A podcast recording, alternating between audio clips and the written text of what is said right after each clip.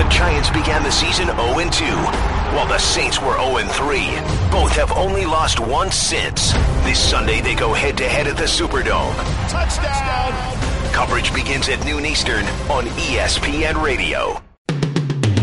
You cannot lose games in the NFL and still win. One day I understand. One day go see the baby be born and come back. You're a Major League Baseball player. Did I not tell you? Yes, you did. Oh, um, see, don't answer. I, this are, these are rhetorical questions because you know I told you and you know I'm not. Analytics don't work, work. at all. Crap. They're just a got crap to to some do with people who were really smart, made up, and tried to get in the game because they had no talent. This kid is a gamer. He's a baller. He's a playmaker and a shot caller. In case you didn't know, I got T-Bone. He shattered the mold, and all he does is win. All, all, all he does is win. Hello and welcome to Hot Takedown, 538's podcast about the week in sports narratives. I'm Chadwick Matlin, editor at 538. Across the table from me, there's Kate Fagan, columnist at ESPNW. Hey, Kate. Hi, Chad. And all the way from some ivory tower somewhere on the East Coast, Neil Paine. Neil, can you hear us through all of that thick pretension and ivy? Yeah, Loud and clear, Chad. Loud and clear. excellent. Uh, Neil, you were you were lecturing the good students at Penn, is that right? And, and I was, yeah. I was talking about sabermetrics with some young, impressionable students, and uh, hopefully they learned a lot and uh, will go on to crunch some Work Plus and some uh, OPS Plus uh, at a at a school near you. so you're saying you brought the Statman cape to the to the speaking engagement? I. b- I brought the cape and I brought the mask. I really, I did the whole suit. Oh, there's it's a mask now. too. You haven't worn the mask for us. Did you bring really like, hot? a box of certificates to pass them out once completed the course? Uh, well, uh, you know, I still have to grade their uh, final exams, so uh, we'll we'll see if they all passed and got the certificates. So. Chad and I are still smarter than them, is what you're saying. They're grading to our you curve. said it, Okay. not I. Yeah. Okay. Uh, all right, so t- on today's show, we're going to talk about how Ronda Rousey fights like an outlier. We're going to talk about how teams should have behaved at the MLB trade deadline, and we'll talk about how hard it is to make sense of the latest doping news in international athletics. So let's get to Rousey. Last weekend, Rousey needed 34 seconds to knock out Bethe Correia. That's not even the fastest. Rousey has beaten an opponent. She beat Cat Zingano in 14 seconds earlier this year, and still Rousey is getting faster. Her career average victory time is down to 100 to 128 seconds after this latest bout, um, and her entire career in the ring, uh, according to Greg Howard at Deadspin, has lasted a total of 25 minutes and 36 seconds. She has been fighting less, about half the time of an average Hot Takedown podcast.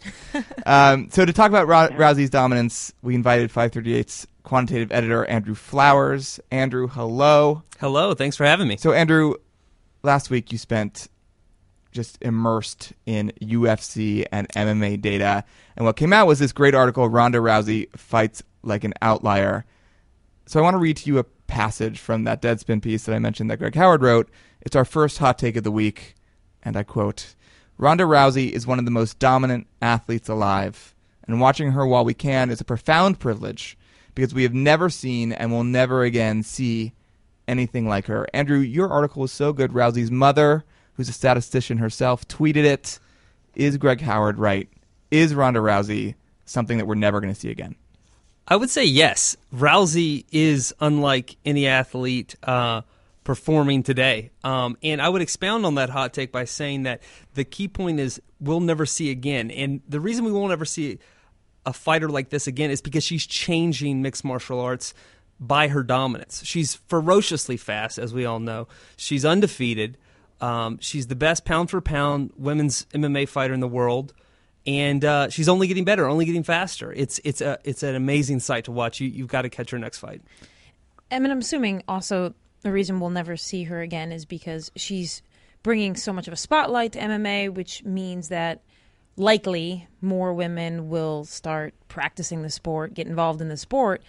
Which to me, if I look down down the road, I would think because of the level of competition, then it's going to be harder to have a dominant fighter, female fighter like Ronda Rousey. So in a way, it's like we could look back at her and be like, wow, kind of like how we look at Babe Ruth or something now. Like there, she sort of introduced us to the sport, and also because of that, the comp like it's sort of like the competition is just going to zero in, and it's going to be really hard for another fighter to dominate the sport again like this. I think you're you're dead right, and, and and I like where you're going with the historical figures in other sports. And and Neil and I actually just around the water cooler last week we're talking about um, in a different sport in basketball how Ronda Rousey's like Wilt Chamberlain or Kareem Abdul-Jabbar, so, an athlete who comes to the sport literally changes the game. As those centers made basketball more of a a vertical game and made it more about dunking, Ronda Rousey's changing the sport of uh, of MMA uh, for both men and women. And it's interesting to look at these other historical athletes. Uh, in their sports how they just change the way the game is played. So what's what's confusing to me then is that in your article, Andrew, you note that Rousey likes to win through armbar, through an armbar submission. Excuse me. Whereas the trends in MMA are are not towards that. That she's sort of that she's counter to the trends in all sorts of ways. She's faster than ever before. You showed you calculated something called fight speed score, which which showed how quickly she won the fight versus how long it took for her to lose. Right, and she was away. At she was. Uh, 100% winning percentage and way to the right, oh, yes. the, the, the, the, the best fight score. And this armbar thing, she is using techniques that are going out of fashion. So how does that square with our belief that maybe she's bringing a whole new, uh, a whole new technique into the sport? Yeah, I think it's like her low hanging fruit is a submission, right? Is like that's her easiest way to beat you. That's how she can just beat you in 14 seconds, which was her fight before this most recent one. Is that if you aren't prepared and and, defi- and able to defend against that type of an attack, you're going to go down and very quickly. But in her last fight, just this past Saturday, how did she win? She won by a knockout. Now Chad's absolutely right. One, one of the things I found in my analysis is that, yes, she's won nine of her 12 fights by an armbar, which is a submission, when you get your opponent to kind of tap out verbally or physically. But her other three uh, wins are by knockout, and, and, including the most recent one. So uh, that's how I see it when I relate it back to her. Even though she's going counter to uh, MMA trends, that's just her first opportunity to beat you. And we saw on Saturday night how she's more than just a good former judoka. She's more than just someone who can submit you. She can also knock you out. Yeah, Andrew, I had a question about that. So uh, you say that her armbar technique is kind of going out of style, and uh, I guess maybe uh, you could have made an argument that that meant that she was more prone uh, to lose, or that as this evolution takes place, that it's taking away her best option. But uh, like you said, the way that she lost, or the way that she won the other day, seemed to suggest that she has like other gears that she can reach. And uh, do we have a sense of just like grading the, the, the, the dominance, like you referred to the armbar as a low hanging fruit. It, there are more levels that she could reach that uh, potentially she hasn't even had to reach down for yet. Yeah, absolutely. Now, the data on this, how we quantify this, is, is a little tricky, and, and I'll get to that in a second. But basically, if she's good at submitting her opponents, and uh, if they're very conscious about defending that, like this most recent fight showed, but and then she's still able to knock them out, we can quantify her ability as a striker, which is if you kind of break down MMA into kind of these three rough components. This is the way I think about it. But you have striking, the actual kind of punk, uh, you know, um, uh, punches and kicks. You have the kind of submitting techniques to actually once you have them on the ground or in a position so that they tap out, and then you also have the kind of takedown maneuvers, the kind of wrestling moves to get them in that kind of transition period to be on the floor. Well, she's good in all those domains. So, so Neil, to your point is there is advanced data out there from Fight Metric, which is the kind of advanced statistical uh, analyzer, uh, this company that uh, studies MMA fights, and they have stats on things like you know your strike accuracy, and we can look at Ronda Rousey's previous fights and say like how what's what percentage of her attempted punches and, and kicks does she actually connect to, and uh, how many of them are significant. The problem with this though, and Rousey is is so interesting, is that this data is so sparse because she beats her opponents a so fast and b by these like i said low hanging fruit techniques of just getting them twisting their arm and, and then they just have to say uncle so and, and i think one thing she doesn't get quite enough credit for is her really top level strategy because I, I, did do a profile yes. of sarah McMann who uh, Rousey fought in February and I spent some time with sarah and you know sarah's um, training group, you know, who, who were strategizing with her. And of course, they're worried because because the armbar is the thing. Everything that an opponent has to gear herself for is to just make sure that you're not going to be submitted by armbar, which takes away some percentage of your focus from everything else. So while Sara McMann is over here focusing on, hey, I'm a wrestler, my foundation is wrestling. What moves am I gonna, you know, what moves am I gonna do that I can win, and I have to avoid the the armbar? Rousey's camp was over here being like, well, if she's guarding against an armbar, she's going to be exposed on her side. and we're going to hit her in the kidneys. I mean, and, and that's what that's how that fight went down. Smart. You've you've seen that throughout Rousey's career, like the the strategy in which she employs once she knows that armbar is top of mind is actually top shelf. So, Kate, I want to talk a bit about Rousey as a female ath- athletic icon because it seems to me as though she has been able. We talked about Elena Delle Donne uh, a couple weeks now on the show, I Mhm. think, um, and about how the WNBA hasn't been able to quite find an athlete that can break out and become a, a broader icon. I would argue um, beyond the sport.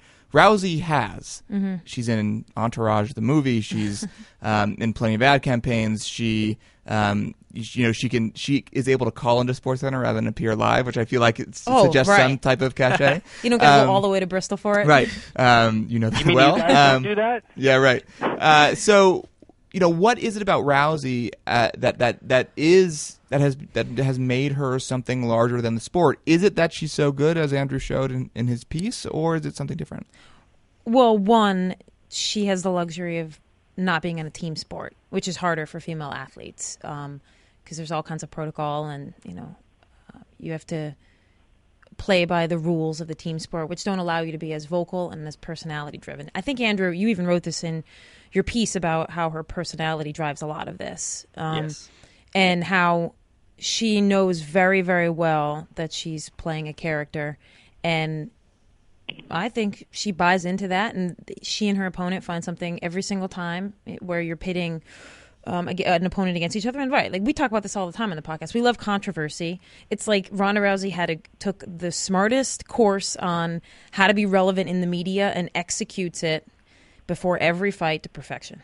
And it's similar in a way to what we were talking about with her her calibrating her fighting style to whether or not someone's expecting an armbar. She like it's, it's exploiting the, the system and, and and the game in a way. Yeah, I mean, I don't think we give her enough credit for um, her PR machine. I mean, we we do in, in like men's boxing. Maybe for some reason we think, oh, like she's a female fighter, she must be doing things differently. No, she she looked at what you know boxing has done and the way they've created characters, and she's like, I'm going to do that. We don't see that enough in women's sports, in my opinion.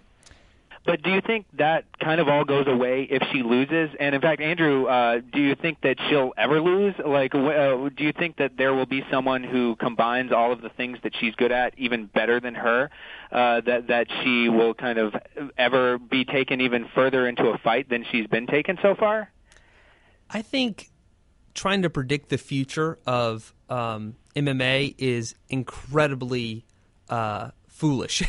and I say that because it's such a young sport. And, and, and again, to use the analogy of, of, of, of Wilt Chamberlain and Kareem Abdul Jabbar and, and Bill Russell, like how they changed basketball and its evolution, she's changing MMA. Well, it's because the sport eh, has only really been fighting since the late 90s. And, and for the uh, female MMA fighters, it didn't really have a lot of competition until, say, the last five to eight years. So now you're getting all this attraction to the sport. As Kate said, more and more women, uh, more and more female athletes are, are saying, wait a second, I could do this. I can transition from whatever I, I did professionally or in college and be an MMA fighter. And they're going to study her and they're going to look at every flaw she has. And as to whether she, she will ever lose, um, I, the the frank answer is I don't know. I mean, she's so dominant right now, but the sport is is, is, is evolving fast. And we kind of saw a version of Ronda Rousey before Ronda Rousey, and that was Gina Carano. Yes. Of course, it was during a different time before social media, and maybe she wasn't quite as fine tuned as Rousey and, and how to work the media. Um, but I think the the flaw that the UFC had was when Gina Carano left to go do movies, there was this gap where they didn't have a replacement in any way. Not even like a fabricated creation replacement that they could sort of pass the torch to. I don't think Ro- Rousey's going to lose, only because I don't think she's going to be fighting for that much longer. Um, but I think it would behoove the UFC to tap somebody who has the endorsement of Rousey next before they just let that gap happen where people stop paying attention. Another thing that's hanging over the who Rousey's perhaps going to fight is is is there prior comments about whether or not she's going to fight a transgender athlete. Is that right, Kate? Yeah, and, and I'm glad you bring that up, Chad, because it's it's hard, it's difficult to talk about Ronda Rousey um, and not mention some of the the comments she's made about transgender athletes. I mean, I think we we now in society, as we talk about like the Floyd Mayweather fight, we certainly talk about his domestic violence record. Um, and when it comes to Ronda Rousey, she said uh, specifically things about Fallon Fox, who is a an MMA fighter, a, a transgender MMA fighter. um, that can certainly be construed as transphobic, and we don't seem to be talking about that enough. I don't know if it's because of the specific topic, if people don't want to talk about it, or they don't know how to address it with a female athlete. So the quote is uh, She can try hormones, chop her pecker off, but it's still the same bone structure a man has.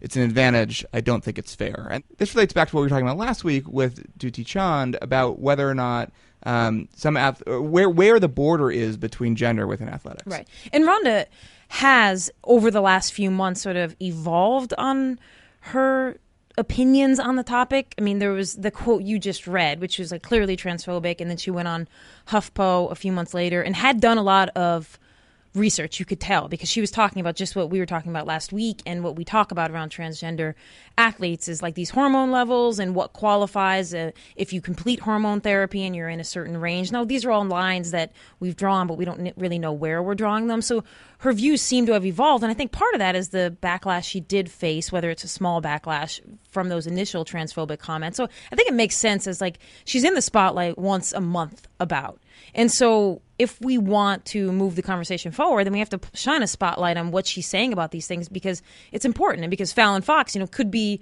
her next opponent. You know, I mean, if, if that were something that were to happen, then we would certainly have to have the conversation about where we are right now with transgender athletes. And Kate, do we have a sense for whether uh, she's right, like how much of an advantage that is, or is it something where all of the hormone therapy and everything sort of uh, takes care of it, and and it would be kind of a convenient excuse if Rousey were to lose? I mean, Ch- Chad and I were talking about this even before. I mean, all the research seems to show that once a transgender athlete or a transgender human being goes through hormone therapy, there's no more they're not any more or less a quote unquote woman um, than someone who before they went through therapy. Last week we were reading Yeah. an op-ed in the Washington Yeah. Post from a, a, a transgender runner, I believe, um, who after uh, transitioning to being a woman had seen five minutes, I think, drop off of her time. I forget in what event, and she had said that she was blown away by how limited she she felt um, compared to her other her times before transition. Right. So I mean, it's kind of like the research we have, and I don't know how detailed it is, says that there is no competitive advantage um, once uh, once a transgender athlete has gone through hormone therapy. All right, let's leave it there for now. Andrew, thanks so much for coming on. Thank you so much for having me. It was a real pleasure. And listeners, you can read Andrew's piece, Ronda Rousey Fights Like an Outlier, at 538.com. Okay, let's move on to baseball. So, a good podcast host would introduce a topic by thinking big and national. So, you know, he, for example, would introduce a segment on baseball's trade deadline by telling you that the Royals trade for Johnny Cueto, Ben Zobrist, the Blue Jays trying to mash their way into October, that the Yankees didn't do much of anything. But can I just regale you guys with my trade deadline story because it involves the Mets, obviously. What? I know. Surprise, surprise. Oh. So this story features me in Citi Field on the night that the Mets acquired Carlos Gomez. It features me giving a standard standing ovation to Wilmer Flores and feeling really emotional about Wilmer's departure. It features me learning on Twitter that Wilmer was crying because people like me were giving him a standing ovation. And then it features me on the train laughing maniacally when I learned that Wilmer Flores is not going anywhere, that Carlo Go- Carlos Gomez is not going anywhere, and sort of wondering about how ridiculous ridiculous it is to be enslaved to Fred Wilpon and his miserly ways. One, were you actually at Citi Field? Mm-hmm. Oh my god! High five across the uh, podcast table. It was it That's was a amazing. really, That's- like people were that's a chanting Carlos moment. Gomez. I know. That's a moment. Yes, I was there, and yes, Wilmer wasn't traded, and yet still we are getting takes like this one from Scott Miller at Bleacher Report.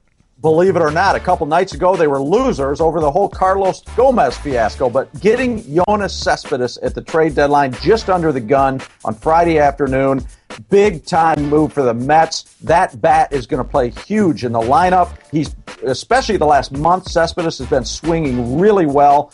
Uh, nice to see the Mets get some help for the young pitchers.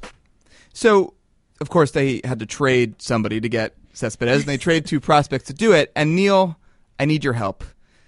We're really going to talk about the whole league, but first, did the Mets do the right thing? You have spent the last week trying to create one algorithm stats program to rule them all and tell readers and listeners when a team should trade or should not trade. And Tell lie me- to us. Yes. Lie to us. Yeah, even if the Mets didn't do the right thing, tell me they did. Yeah, the Mets did totally the right thing. I mean, you can make the argument. I'm being a little facetious uh, at first because our our metric says that they probably shouldn't have uh, kind of made the moves that they did uh, to win now. But uh, also, you know, you can't argue with these early returns that they've had. Certainly off of them, and I know that's Small uh, sample small size, sample Neil. Don't fall prey.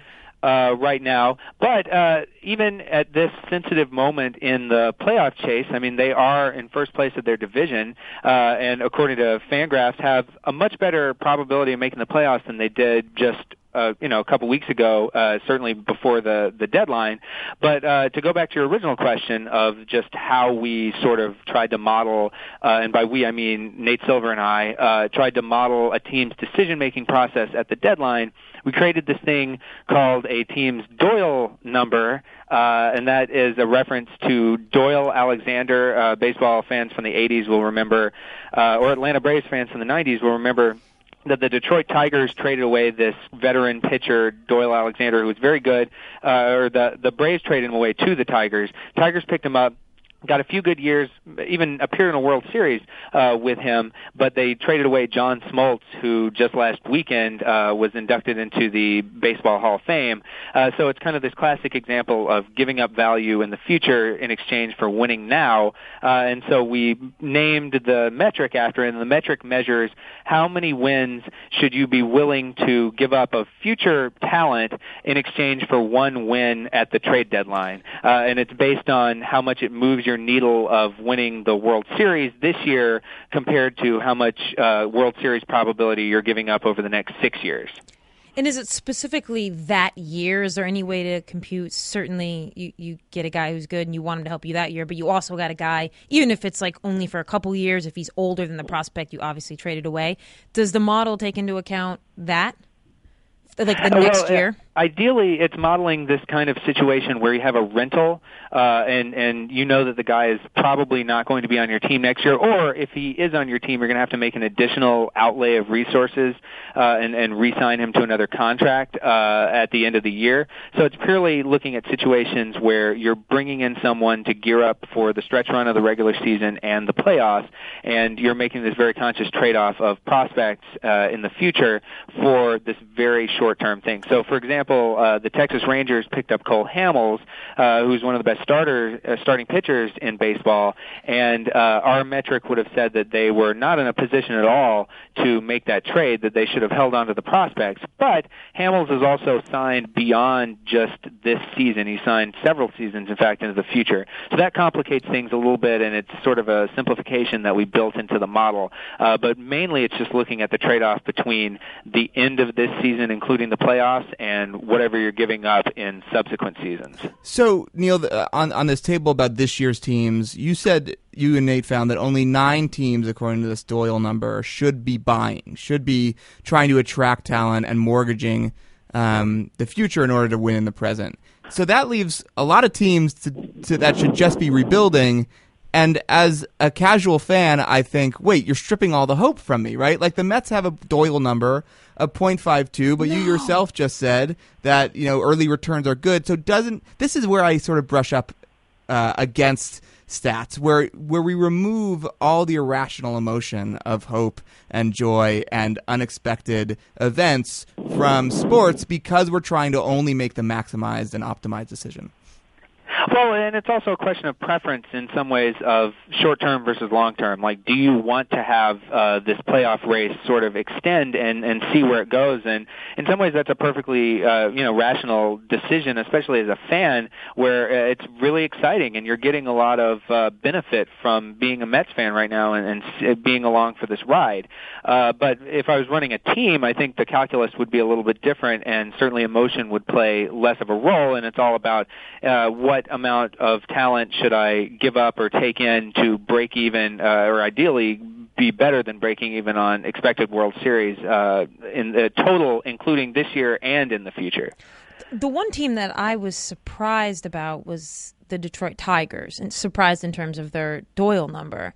And I think it was, and again, maybe it's just because I'm not, I wasn't applying data to it, and I've kind of thought of the Detroit Tigers for the last few years as having talent, and they've they've been in the hunt. And you know why why be sellers at the trading deadline when there seemed to still be hope? And I know what you mean by built into the model is the idea of like trading away future wins, but for a team like the Tigers, you know, is there any way to build into the model, I guess, the difficulty of rebuilding a franchise? Well, certainly, yeah. To to your first uh, point, I mean, you weren't the only one that was upset about the Tigers, or you know, perplexed by the Tigers' uh, predicament. Their manager, Brad Ausmus, actually uh, was somewhat vocal against his own front office. Uh, you know, trying to make sense of this decision where they said everyone's up for grabs. Uh, you know, uh, we're taking offers for David Price, and we're we're taking offers for Cespedes. Uh, but I think uh, rationally, according to at least our trade-off uh, metric, they had a Doyle number that was uh, very low, which means that they should be very willing to give up current talent in exchange for future talent. Uh, and really, the best we have a, a graph on the on the story that Nate and I did, where we show what the benefit uh, to your total World Series won over this year and the six years afterward of either adding wins or or d- subtracting wins. And some teams are right in the middle. And the Mets were one of those teams, and the Blue Jays especially were one of those teams where the worst thing that they could have done was just stand pat. Like they had to choose and do something. And so you can kind of commend them, even if they defied the Doyle number a little bit. They moved themselves in a positive direction relative to doing nothing. But the Tigers have this arc that shows that adding talent or standing pat would have been a bad decision. It was, would have been some of the worst things that they could have done, and that moving backwards uh, in terms of current talent was the thing that was going to help them the most because their World Series odds this year uh, are, are, were so low, even going into the trade deadline before they divested themselves of assets, that it, it just doesn't make sense to hold on to assets in a situation that's probably going to be all for naught. Uh, and another one of the things that came out of this is that really your playoff probability is one thing, uh, and that includes getting past the one game gauntlet of uh, of the wild card play-in game. But uh, it, the most important thing about adding talent uh, for teams that are buyers, it actually bolsters their odds of winning the World Series once they're in the playoffs far more than it even helps them make the playoffs because there are diminishing returns on how much adding talent can help you make the playoffs, uh, and that's one of the lessons maybe from the Tigers or maybe even from the Mets is adding a bunch of talent can only go so far in brute forcing your way into the playoffs. But once you're into the playoffs, everything resets, and it, it doesn't matter if you played most of the season as like an 82 win team or something. If you added 10 wins of talent at the trade deadline, suddenly you're this 92 win team that has to be reckoned with, and maybe that's something that the Blue Jays are kind of exemplars of this year, where for so, most of the year, I mean, they had this great run differential to begin with, and then they added uh, a bunch of talent, and now they're a team that probably every other team in the American League is hoping that they miss the playoffs because they don't want to face them in the playoffs when everything kind of gets set uh, reset to zero. So Neil, let me go back to this idea that standing pat is the worst thing for a team to do because it reminded me of what we talked about in the NBA quite a bit about teams either needing to tank or try and win now. The, the middle and mediocre isn't good enough. And this felt to me like the closest I've seen that be applied to baseball as well, where for teams that are sort of good, right, and sort of not and, not awful, um, that are in the middle of the pack, we now see clearly. Um, a version of the tank or win now uh, system. Am I reading that that wrong? No, I think that's uh, that's an accurate assessment of it, where you have to basically pick a direction if you're one of these middle of the pack teams uh, that would serve you best. And this isn't really like a necessarily a new concept in baseball even because uh, our friend Jonah Keri wrote about something called the success cycle uh, almost a decade ago uh, at Baseball Prospectus where he pretty much said some of the same things. He didn't quantify it quite as much uh, but but said that a team needs to either you know decide if they're going to be a contender and and per, ideally build toward that uh, and and have like a schedule and a timetable to be on that. Uh, and when we talk often of the Houston Astros being ahead of schedule, that's kind of the that idea coming into play. And then uh, you know if you don't have the talent uh, and you can't realistically win the World Series, then the best thing to do is kind of get these prospects and and play you know play the card of the future being more valuable than the present. Okay, so let's leave it there. Neil, I look forward to rubbing your nose in the Mets' success despite the Doyle score for the rest of Me the too. season. Kate will Kate will join happily as well. And listeners, you can read Neil and Nate's piece on 538.com. You'll find it under under the headline Did your team blow it at the trade deadline? Okay, let's move on to international athletics. England Sunday Times paper and the German channel ARDWDR. Love that name for a channel. It's so it's, we would never have a channel, So channel catchy. like that. Yeah, in America. I'll never forget Um, that. So those two uh, media organizations obtained 12,000 blood tests recently um, that were taken from athletes between 2001 and 2012, and found within those blood tests that a third of medals for track endurance events, um, world championships, Olympics, etc., had been won by athletes who at some point were tagged with quote suspicious results. So what we're seeing here is, is a media organization asserting that third of athletic accomplishment is tainted, basically, uh, at the highest level. Um, the IA, IAAF, which is the track uh, authority, international track authority that we talked about last week, um, has said that the report uh, is sensationalist and confusing. And guys, I, I wanted your first read of this report.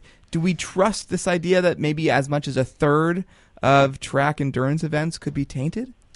It's interesting because you could you could go either way on this. Because I when I read a third, I was like, wow, I, maybe I thought it would have been more than a third. In right. fact, In some ways, that seemed low. Yeah, especially when you consider like cycling, for example. It- you you'd have a hard time convincing me that only a third doped at a certain period in history, and I think a lot of people would think that pretty much every competitive cyclist at some point was doping. So, at, on one hand, I'm like a third doesn't seem like that much, and and that's the cynical nature of sports these days. But also, then you know, you you just have questions of what you know a suspicious blood test. What does that actually mean?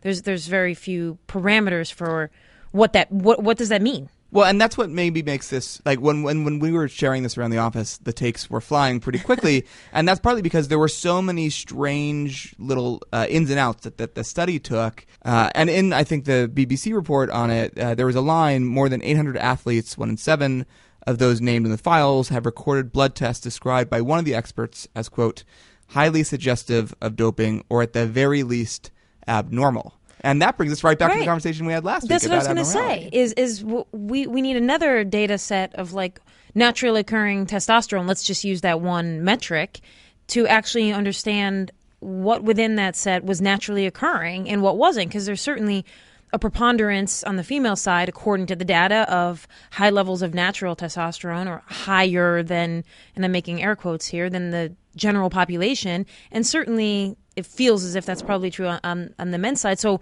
what's our, as, as you know, data people would say, like, what's the, what's the standard, you know, that, that you're measuring high with when it comes to like, like something like testosterone?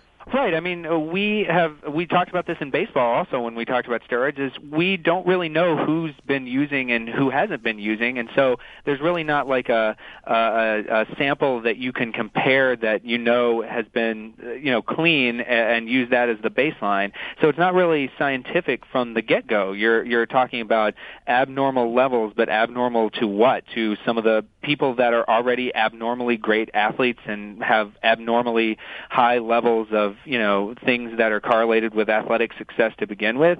So uh, that's one of the concerning things I think about this whole report.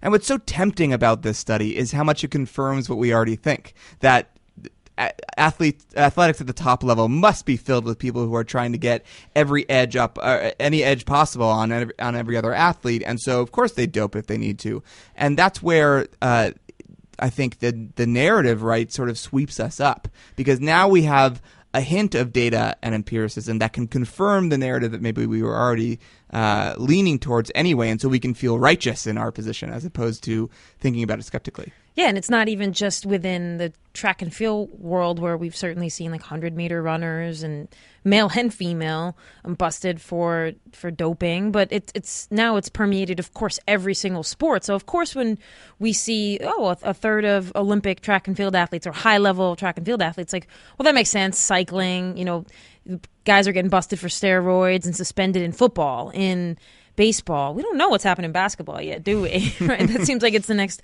horizon is to understand exactly how that sport operates. Um, but so, of course, when we see this number, we think to ourselves, yeah, absolutely. And then you don't even want to dive into the data and be like, exactly how are they confirming that number? And importantly, I think that doesn't mean this is wrong, right? That doesn't mean these findings are inaccurate. It just means that we can't treat them as though they're gospel coming down just because there's a hint of certainty in them because there's numbers in them. And the real frustrating part is that the lack of transparency, you know, as a as a fan of sports, the lack of transparency to to actually know like in 1988 when I watched as like a 7-year-old the 100 meter sprint like who was clean and if we had some sort of transparent sheet where it could be like so and so actually did win the 400 meters Michael Johnson totally clean and set that amazing record the, the the level of that human achievement would just rise to the point where we could really celebrate sport again instead of every single time somebody does something quote unquote freak of nature ish. We used to just think that was amazing. And now it comes with a level of, well, that was great to watch, but which we do with all elite athletes, most elite athletes now. Yeah, Kate, you've uh, just described the existential angst of pretty much every baseball fan since the the 90s, or, or at least since the uh, the steroid witch hunts started. Uh, and and we talked about this when we talked about uh, A Rod and the importance of baseball stats. I think it does diminish the the feelings associated with the numbers in many of these cases when you kind of try to contextualize it. And part of that context is I'm not having this number that represents what humanity can do mm-hmm. athletically, but it represents what humanity and some scientist, you know, who developed some kind of uh, doping agent uh, can do, and uh, uh, that does sort of take away the majesty uh, of sports in some ways. So the more I think about this, though, the more I think somebody's going to be playing this podcast in 30 years and hearing Neil you say that it's taken away the majesty of sports and think that we are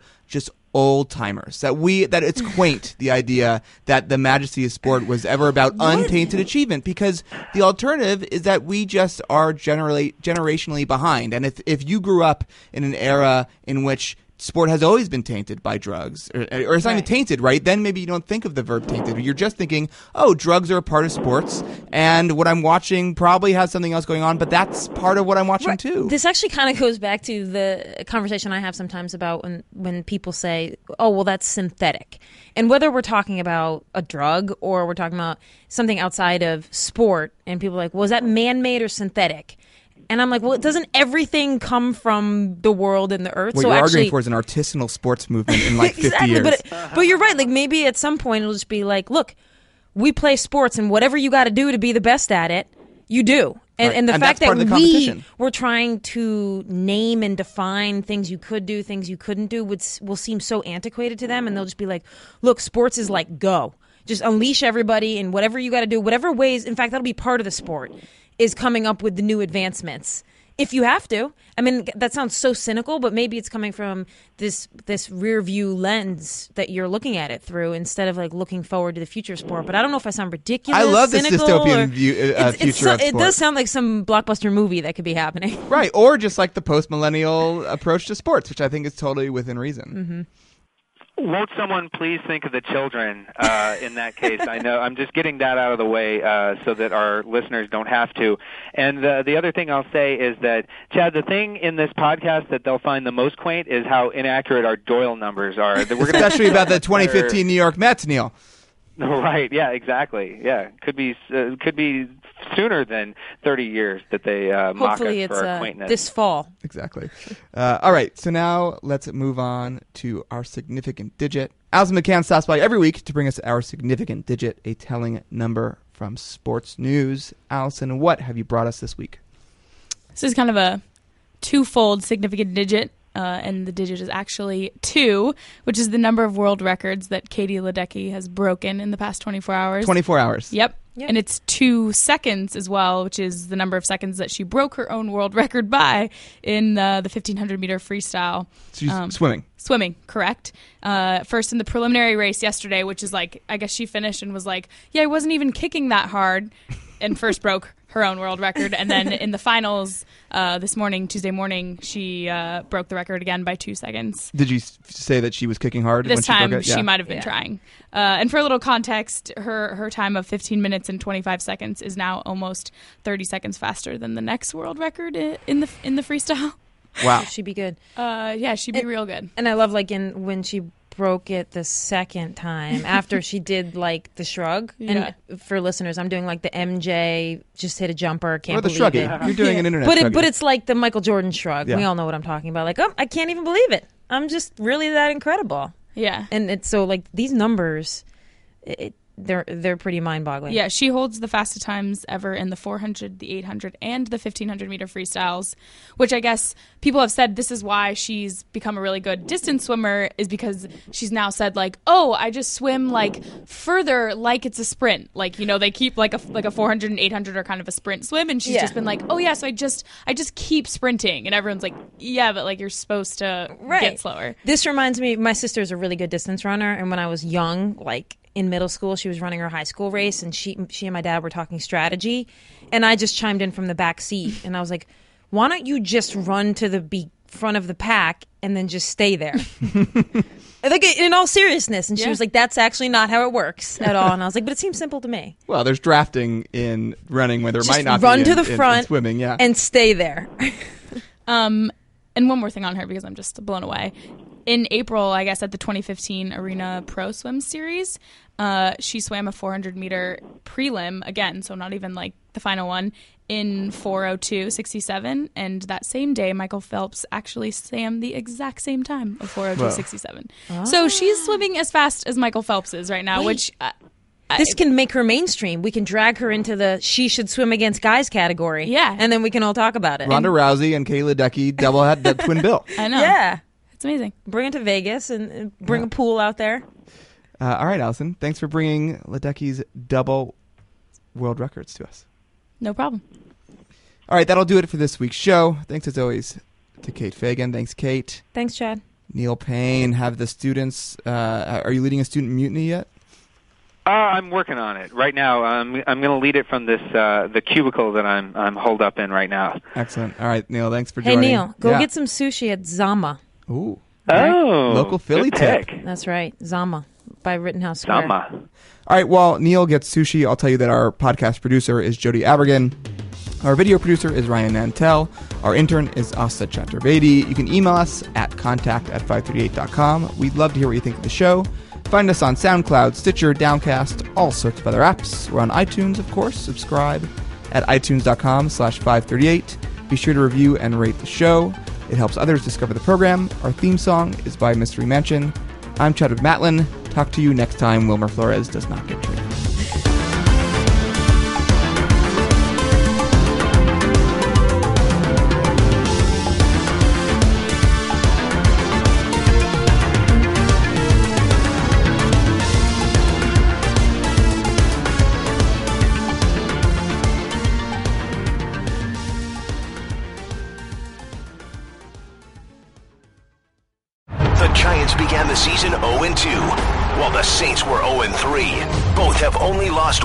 Since.